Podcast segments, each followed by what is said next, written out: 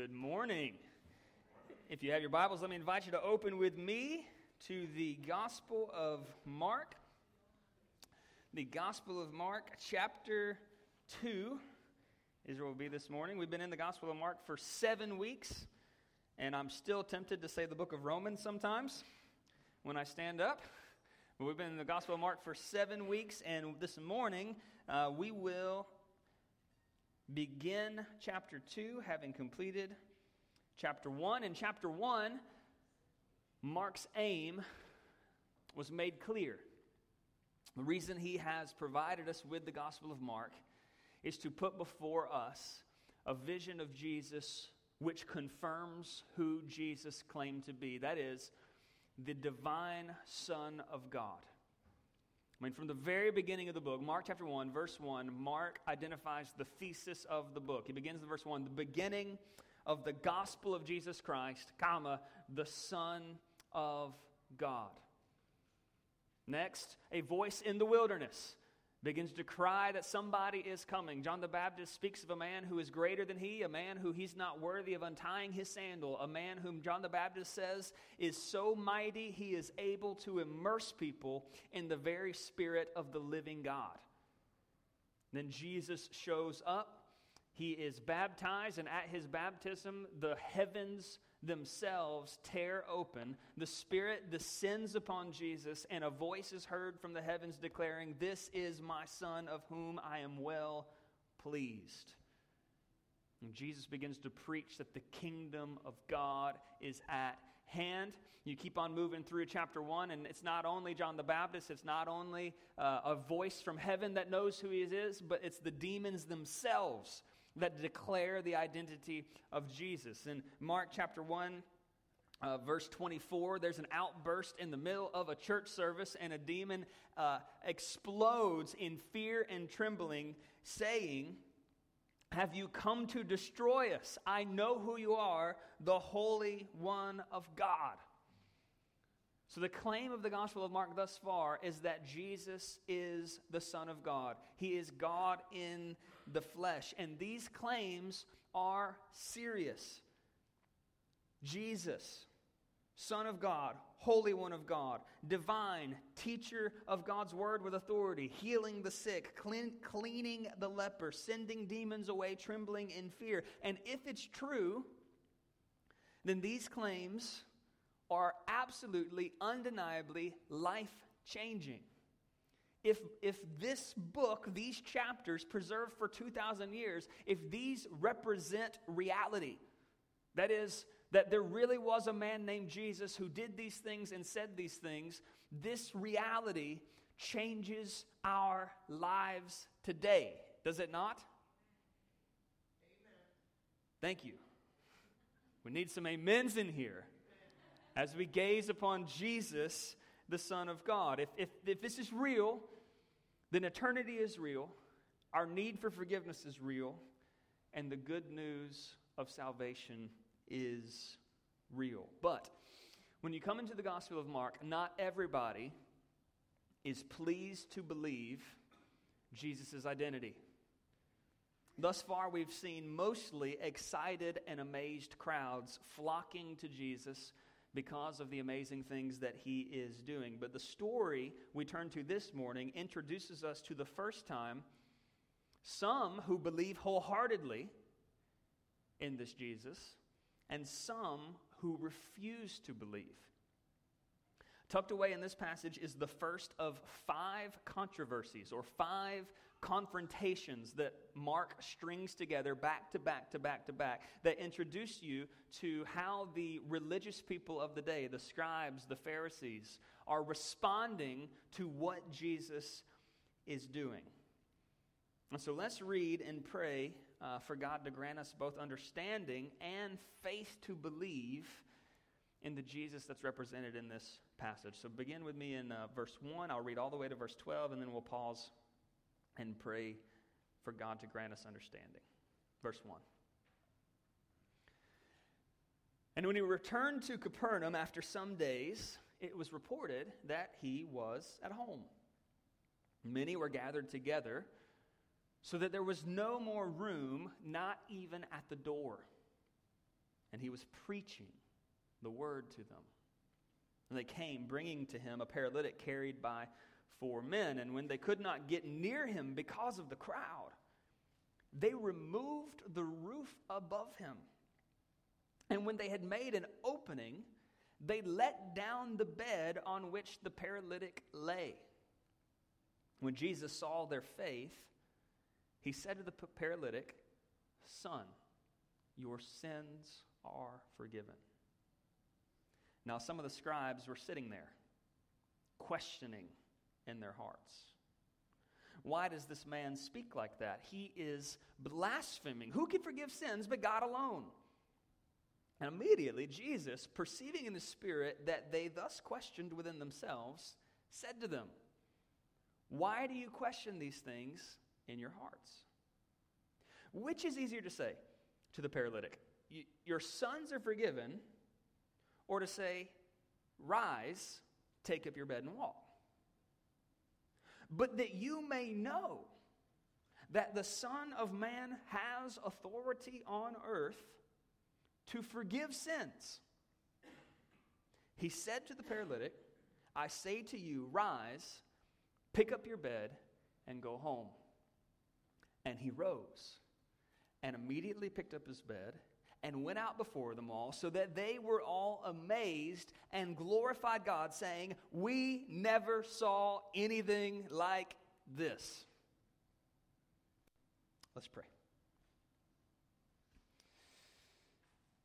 Father, help us to know what it is we are to take away from this story. Teaching narratives, reading narratives, is very different than reading the letters of Paul. Paul spoke in arguments. He, he, he, he moved from point A to point B to point C. But, Father, what we have here is just a story of what you have done. So help us to interpret it rightly. Help us to understand what we are to see here and what we are to believe here and what we are to walk away with, God. We pray that you would work the miracle of me speaking with clarity and power so that you could so that you would also work the miracle that hearts would hear and be moved to worship Jesus afresh this morning. Father, we pray that you would help us to gaze upon the Savior, how he spoke and what he did, Father, and what he has promised to us, God. We pray. Help us to rejoice over things that we often lose the wonder about. I pray, Father, restore our awe this morning as we just think about this moment in history where you reveal yourself through the words and works of Jesus. So, God, we pray, reveal yourself now through the words on the page. We pray this by your glory, or by your grace for your glory. In Jesus' name, amen. So look back at verse 1 with me. And when he returned to Capernaum after some days, it was reported that he was at home. And many were gathered together, so that there was no room, not even at the door, and he was preaching the word to him. So Jesus is back in Capernaum. This is where it all started in the Gospel of Mark. This is where Mark first recorded that Jesus uh, began to teach with authority, where Jesus was teaching in the synagogue and the demon outcried who it was. This is where it all began. But in chapter 1, verses 38 through 39, we learn that there was such a buzz about Jesus in Capernaum that he was being overwhelmed by the crowds he escapes into the wilderness to spend some time in prayer, and his disciples come to him and say, Hey, Jesus, everybody's looking for you. And Jesus responds by saying, um, I came to preach the word, so we're going to travel to the next city now. And so he leaves Capernaum to go to the next place and he preaches. But now, according to this passage, some time has passed, and he's now returned to Capernaum and he's preaching the word again. And as he's preaching the word, news is getting around that the teacher is back, and so the crowds begin to flock again. But on this particular occasion, Jesus is not teaching outdoors normally you envision Jesus teaching on a hill and there being sort of like filling uh, grassy fields, people, or you think of the time when Jesus is teaching and the crowds are so numerous, he's got to get onto a boat into the water so they're not pressing in on him as he's proclaiming the word. He's not outside on this occasion. On this occasion, somehow this started out as a small group in a living room and it erupted into more than a small group in a living room, right? Maybe that'll happen to some of our small groups this summer. Maybe you'll have people pressing in around the windows and doors, right? Amen. The text seems to suggest that this may be Jesus' home.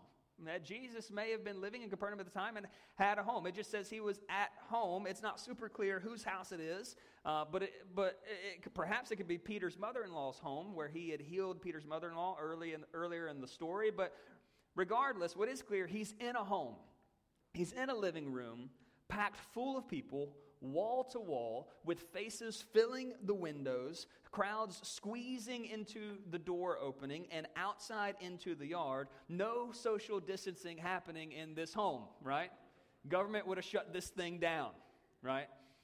They are packed wall to wall and window to window. And then in verse 2, the scene changes. You change from inside the home to a group of five men who are stuck outside the home. Look at verse 3. And they came. Doesn't even give you names, just says they came, bringing to him a paralytic carried by four men. So this group of men is late to the party, likely because their travel time was uh, tremendously slowed down because they were not traveling by themselves. Rather, these four men are carrying what is perhaps either a family member or a friend who is paralyzed. They've built some sort of transportable bed uh, where they've got him where they can carry them. I don't know if this is like a piece of wood or if it's a piece of cloth, whatever the case may be. They're carrying this paralyzed man who cannot pick himself up and take himself to Jesus. And they're, they're hoping that they'll make it in time to be able to sit down with the one who may be willing to heal a disease, a disability that is, um, for most of us, unfathomable. I mean, I, when I was thinking about this text and just thinking about the reality of a paralyzed person, even today, uh, we, we don't have any paralyzed people in our church presently. We don't have any members, and I don't think there's anyone here uh, that suffers with this reality. So, for many of us, we take for granted the ability to walk, the ability to run, the ability to, to that I have to wrestle with my son in the floor, to use my arms and my legs as they were intended to be used. Many of us take for granted the grace that God has given us so that our, our brains send signals to our hands and our hands do what our brains tell them to do. But there are many in this broken world, presently, right now, there are many that every single day, when they wake up in the morning, they are reminded that this world is not the way it was supposed to be because their bodies do not work the way they are supposed to work. There are many who face the brokenness of their own body every morning they wake up. And many of us, even here today, many church members do face the brokenness of their own body when they wake up. Maybe it's not paralysis, but it takes form in different ways. But you, you felt it when you woke up this morning, ate breakfast, that things are not the way it's supposed to be. I just turned 30 this week and I've had some back pain already, and I'm thinking already things are not the way it's supposed to be. The brokenness of our bodies are a painful reminder of the brokenness of our world and our desperate need for new bodies. Our desperate need for a new creation. For whatever's gone wrong in this world, to be reversed. So, to be a paralytic in our day has challenges unimaginable for many of us. But to be a paralytic in the first century would have brought challenges even unique to today. I mean, there are very few jobs available in the first century to someone who cannot walk. There were not many desk jobs. There, there were not handicap accessible buildings. There, there were not the technologies of an electric wheelchair to move from, from one point to another point. That means you would have had to had to have relied on someone else for literally everything in your life. There was no semblance of independence. There was only helplessness all the time. I think that perhaps one of the worst parts about this particular condition is the, the, the inability to care for yourself to not be able to do simple tasks that everyone else in the world takes for granted. And then you combine that with the common belief that such severe suffering was due to their own sinfulness or the sinfulness of their parents. Paralytics found themselves truly on the outcast, uh, as outcasts in society. These, these people were driven to live lives of poverty, begging for assistance of passersby if there was no family or friends to care for them. So I, I, you just have to, sometimes you got to slow down when you read the Bible and recognize that Mark chapter 2, verse 1 through 12, is the story of a real man in real history who really lived what seemed to be a hopeless life.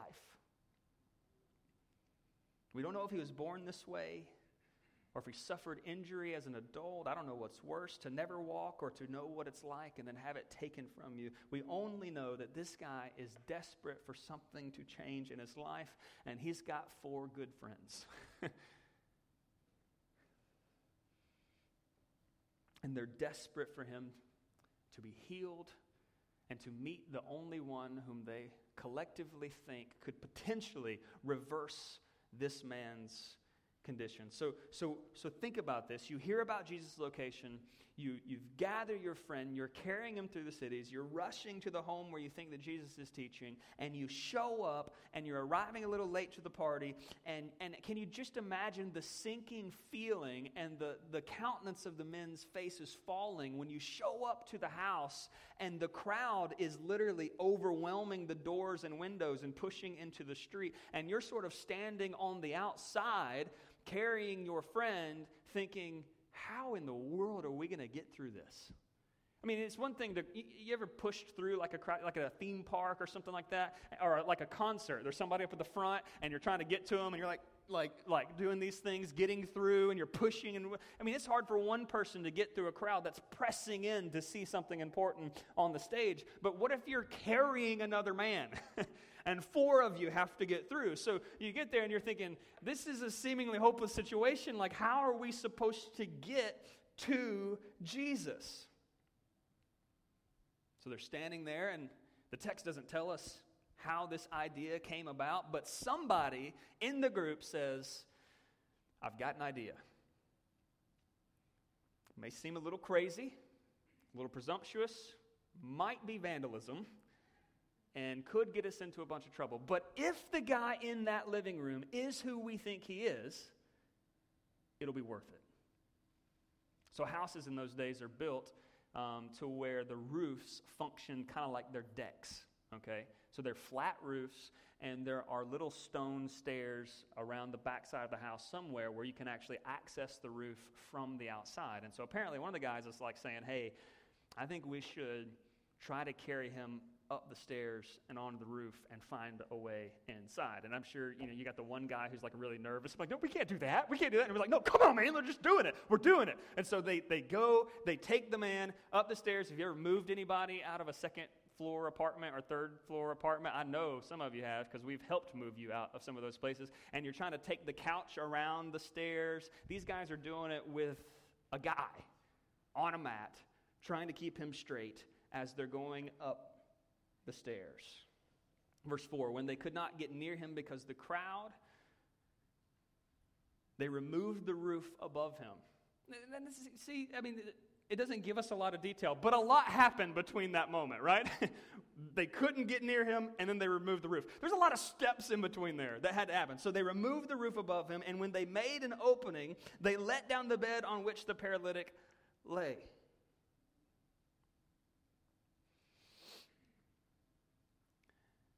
Pretty crazy to think about the scenario from the outside. You know, I mean, these guys are on the roof. They get on the roof. They're like, okay, now what? You know, no opening. Some guy says, start digging. It's made out of mud on the top of the roof. And so all four guys now are, are digging, right? They're digging a hole into the roof to get on the inside. Pretty wild scene to think of it from the outside. Also, a wild scene to think of it from the inside, right? I mean, Jesus is preaching, sermon's going, and then all of a sudden you just hear. You know, everybody's trying to keep eyes locked on Jesus, a little distracting. It's a weird animal on the roof or something, and then and then just a little bit of a little bit of stuff starts falling, right? Starts falling down, and then all of a sudden sunlight breaks through, and the hole's getting bigger and bigger. And at this point, like I mean, does Jesus just keep teaching through this, right? I mean, everyone's uh, wondering what's happening, happening next. Hole gets big enough for the guy to be lowered down into the room. Obviously, the sermon's at a stopping point now. Jesus has to address the new person in the room, right? And so at this point in the story, all eyes are on Jesus. Because it's like, okay, this is the guy with the authority. This is the guy who we're here to see. What will Jesus say? I mean, your sermon was just interrupted by these rude, careless, sinful house crashers who couldn't wait their turn outside. Is Jesus going to rebuke them and tell them to get out and wait their turn? But surprisingly, Jesus doesn't appear to be angry at their vandalism. Jesus rather seems pleased by what's happening. I mean, look at verse 5. And when Jesus saw their faith, he said to the paralytic, Son, your sins are forgiven. Now, now, before I comment on what Jesus said, let me just pause and comment on what Jesus saw. Because apparently, what Jesus saw was not vandalism, it was not cutting in line. What Jesus saw was their faith. Now, we tend to think about faith as simply knowledge or belief in true things, but for this man and his friends, their faith became visible. Faith was more than acknowledgement about certain facts to be true. Faith was belief that moved them, it was belief that provoked an action. And I think the first thing that we can see in the text this morning, this is truth number one, is that faith that saves is faith that is seen. For these men, there was no hope unless the miracle working Messiah was who he said he was. For these men, there was nowhere else to turn. No, there was no step they were not willing to take. If Jesus was the Messiah, then there was no shame in clawing through someone else's roof to get their friend before the eyes of the one who has the authority of the living God. If Jesus was who he said he was, who cares if it makes a scene? We'll fix the roof. and I think in this text we see what genuine faith is genuine saving faith that saves a person. It's a faith that produces action that is visible. This is why James drives home the point in James chapter 2 that, that some will say, You have faith and I have works. Show me your faith apart from your works. The point is, you can't show me your faith apart from your faith doing something in your soul that translates to the way you live your life. James says, I'll show you my faith by my works. You believe that God is one, you do well. Even the demons believe and shudder. Do you want to be shown, you foolish person, that faith apart from works is useless? Jesus looks on this paralytic and calls him son before the physical healing takes place. There was a spiritual something taking place here that's tied to his belief in who Jesus was. There's no disconnect in this man between what he believes to be true and the actions that they were willing to take. If you really believe that Jesus is the Messiah and Lord, then you do what it takes to get to him, to serve him, to present yourself before him. And I just, I'm going to pause right there and just wonder together how many of us have a faith that can be seen. How many of us, I wonder, how many of us display actions, lifestyles that are consistent with what we say we believe? Jesus saw their faith. Does anyone else see your faith?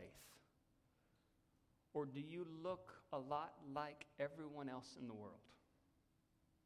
Unwilling to make a scene, unwilling to take risks, because at the root of it, perhaps Jesus is not in as high a place as you say that he is. Jesus saw their faith, but then, even more remarkably than that, is what he says in verse 5 Son, your sins are forgiven. Now, those are shocking words for multiple reasons. I mean, for one, is this really what the man needed? Doesn't he need healing from his paralysis? I mean, they, they just worked so hard to get him in the room, and the first things out of Jesus' mouth is, Son, your sins are forgiven. And it's like, it's like, are the people in the room, they're like, doesn't he have other problems right now? Like, what, is that really why they're here? And we don't know much. The, the, scripture doesn't tell us how the paralytic responded to this. If the paralytic realized that, that was, those were the most precious words he could ever imagine, or if the paralytic was like, okay, cool, but like uh, there's something else that I need right here. All, all we get is that Jesus prioritized as a first matter of importance the words, Son, your sins are forgiven. And another reason it's shocking is that, that Jesus would say that at all. Who has the authority to forgive sins? Can Jesus, okay, Jesus does some pretty cool stuff, but can Jesus do that? Like eternally forgive those who've sinned against a holy God. And it's that second reason that really ruffles the religious guys in the room. I mean, this, the religious guys in the room, I love how they're presented, um, that they're sitting there, verse 6.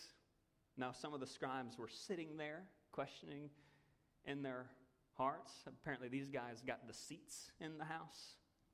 They're sitting and observing what's going on in the room.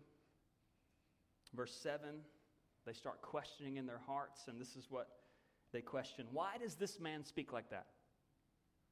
He is blaspheming. Who can forgive sins but God alone? Immediately, Jesus, perceiving his spirit, that they thus questioned within themselves, said to them, Why do you question these things in your heart? And thus the clash begins between the people who think they do not need Jesus and Jesus. The scribes, the Pharisees, the religious elite who were put off by Jesus' words more than drawn to them, respected leaders who had a lot to lose if Jesus really was the only one worth following. And being good students of theology, they recognize a problem with what Jesus just said. Jesus just put himself in the place of God. And though they don't say it out loud yet, their minds and their hearts are racing with all of the questions. This man's blaspheming. And having not said anything at all, Jesus knows what's going on on the inside and begins to question them on their questioning. Now, that's like a commercial note, and we kind of talked about earlier in the service, but just the fact that these guys didn't have to speak out their thoughts, but that Jesus knew exactly where they stood on who Jesus was. You waste a lot of time hiding stuff. Scary sort of side note in this text. The accusation of blasphemy was a really big deal. I mean, the Old Testament, uh, blasphemy was one of those sins that got you stoned to death. Blasphemy was the direct insulting of God, it was the making a mockery of God in an intentional way.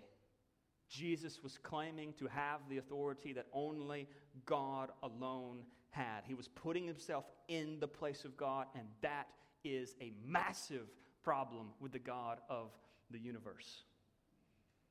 It's a massive problem for you, and it's a massive problem for me if we pretend to be God, though many of us do often in our lives.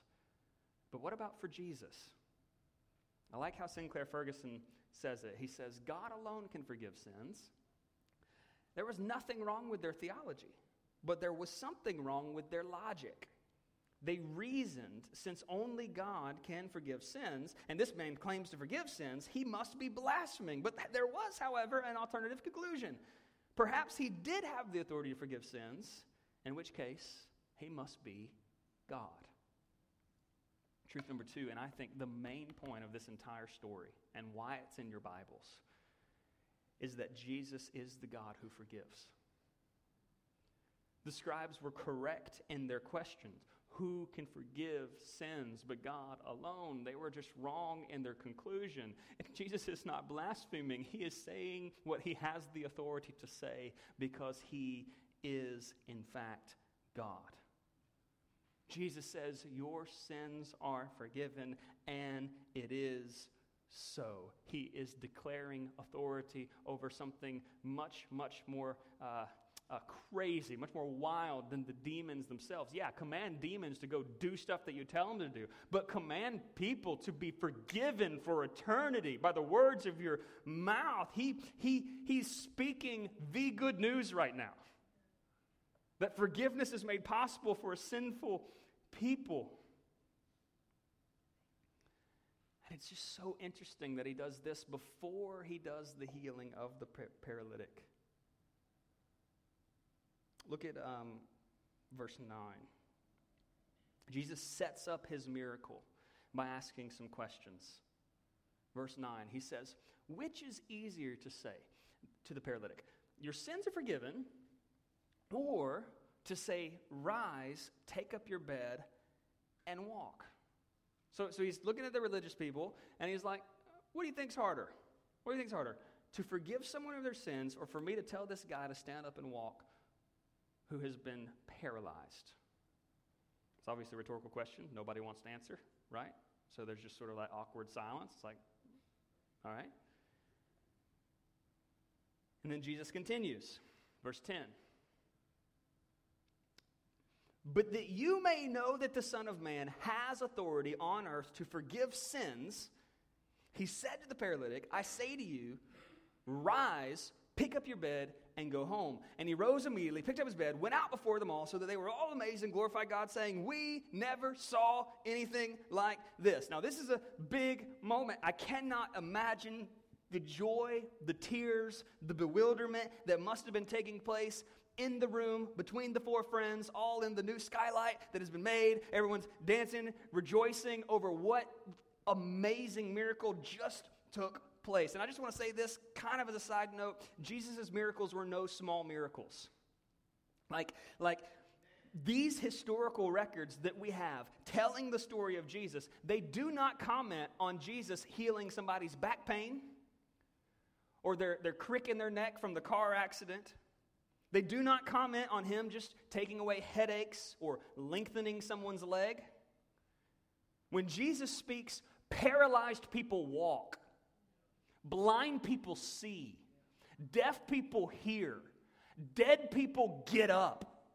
This is, this is not pretend. This is not a show. He's not swindling people out of their money. He doesn't have a show on the television. Almost named a network.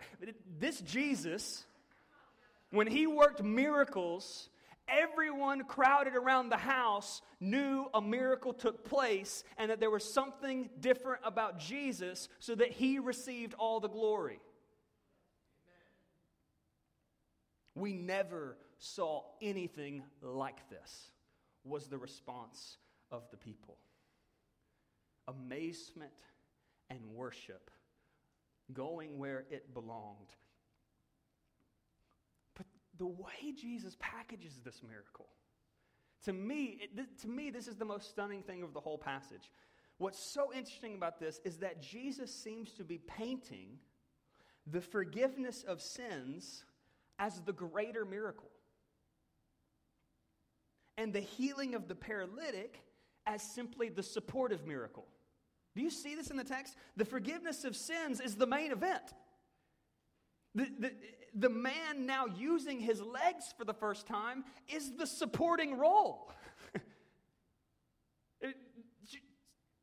truth number three the forgiveness is the greater miracle. This man stands up and walks, perhaps for the first time in his life, and Jesus says that this miracle was performed for the purpose of authenticating the forgiveness that he gave the man. The lesser miracle serves the greater miracle. Now, if that's true, Like, if the, the walking of a paralytic for the first time is just the shadow or the symbol of how good the forgiveness is that he just received, Lord have mercy. What does that say about our need for forgiveness?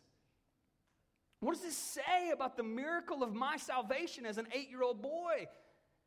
This man was hopeless and helpless, could not move his legs on his own accord, and at the word of Jesus stood and walked. But we are to see this miracle as paling in comparison to what Jesus did with the words, Your sins are forgiven. Our spiritual condition apart from Christ is far worse than paralysis. In our sin, According to the scriptures, we are blind to the goodness of God, deaf to the word of God, have no taste for the glory of God, no desire for the gifts of God. In our sin, we have no hope to earn our forgiveness, no strength to save ourselves, no knowledge of true joy, not even awareness of where to look for it. In our sin, we are more than paralyzed, according to the scripture. We are dead to the things of God and doomed to the consequences we deserve. But the message of the gospel of the kingdom of God is but Jesus, right? That Jesus has authority to just declare in a moment, forgiven, set free. He, he, by his authority, he brings life and forgiveness for every wrongdoing of the past, present, and future. He has the authority to say to you spiritually, stand up and let's have a walk together as you pursue the things of God for the first time in your life, this is the goodness of the gospel of Jesus Christ that He has the authority to forgive for all of eternity.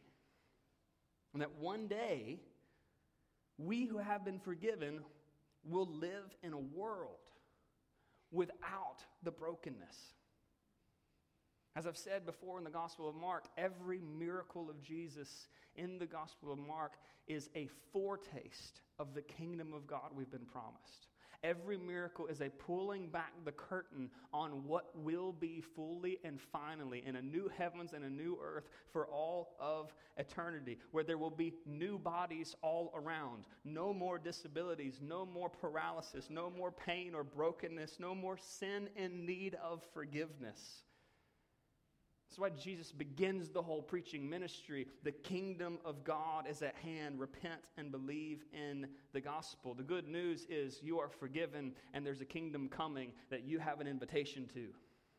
A kingdom where paralytics are no more, and everyone runs and jumps. Faith that saves and brings us into that kingdom is faith that is seen. Jesus in that day will be known by all to be the God who forgives. And we will all glorify God for the forgiveness, which is the greater miracle. So, how do we respond to this passage this morning? Let me give you three takeaways before we stand and worship.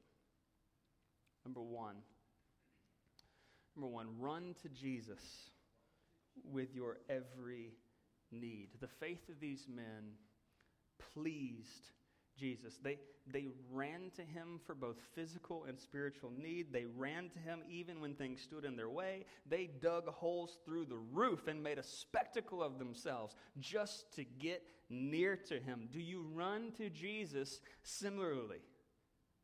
I mean, we in this room, we have the Spirit of God, the Word of God, the people of God at our disposal at all times. And how sad it is that the smallest of inconveniences will detour us from running to the one who can meet every need.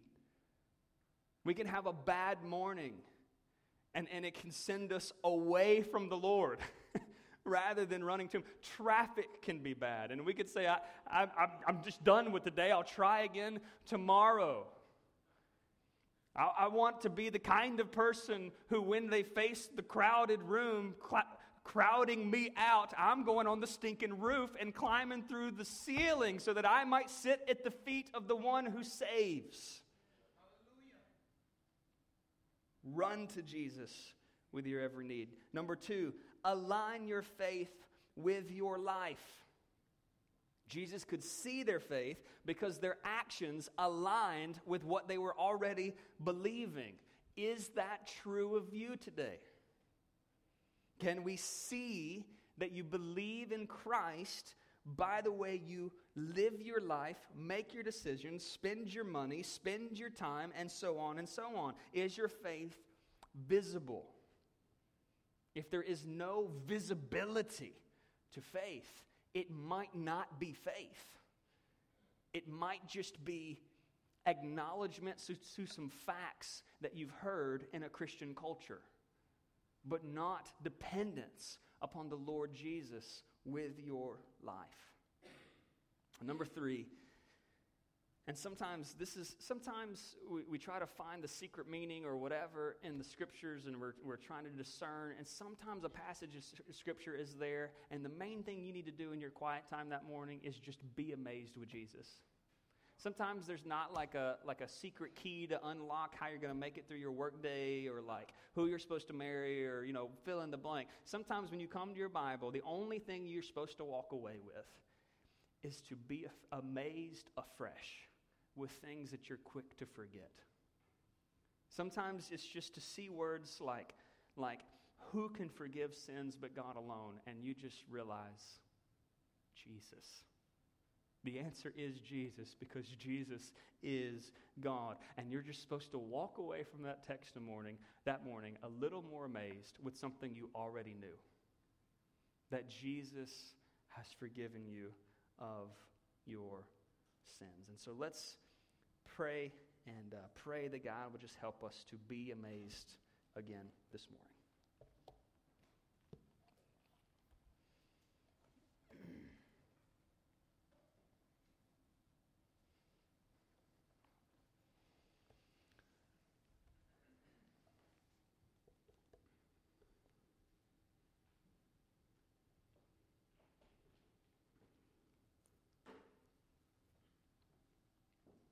Lord, we pray that you would lead us now to respond rightly to the word that we have seen and heard.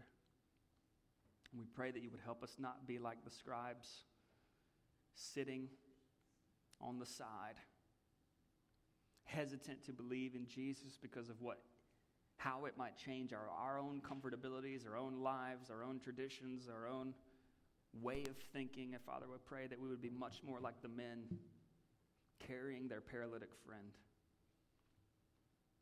scraping and clawing and doing whatever it takes just to sit at the feet of Jesus, Father, we pray. Guide us in our worship of you even now. Stir our hearts to be amazed. Help us to repent of anywhere where we have fallen short or where our lives, what we believe and what we do, have fallen into disconnect, God. I pray you would show that as we just behold Christ. And we pray all this in Jesus' name. Amen.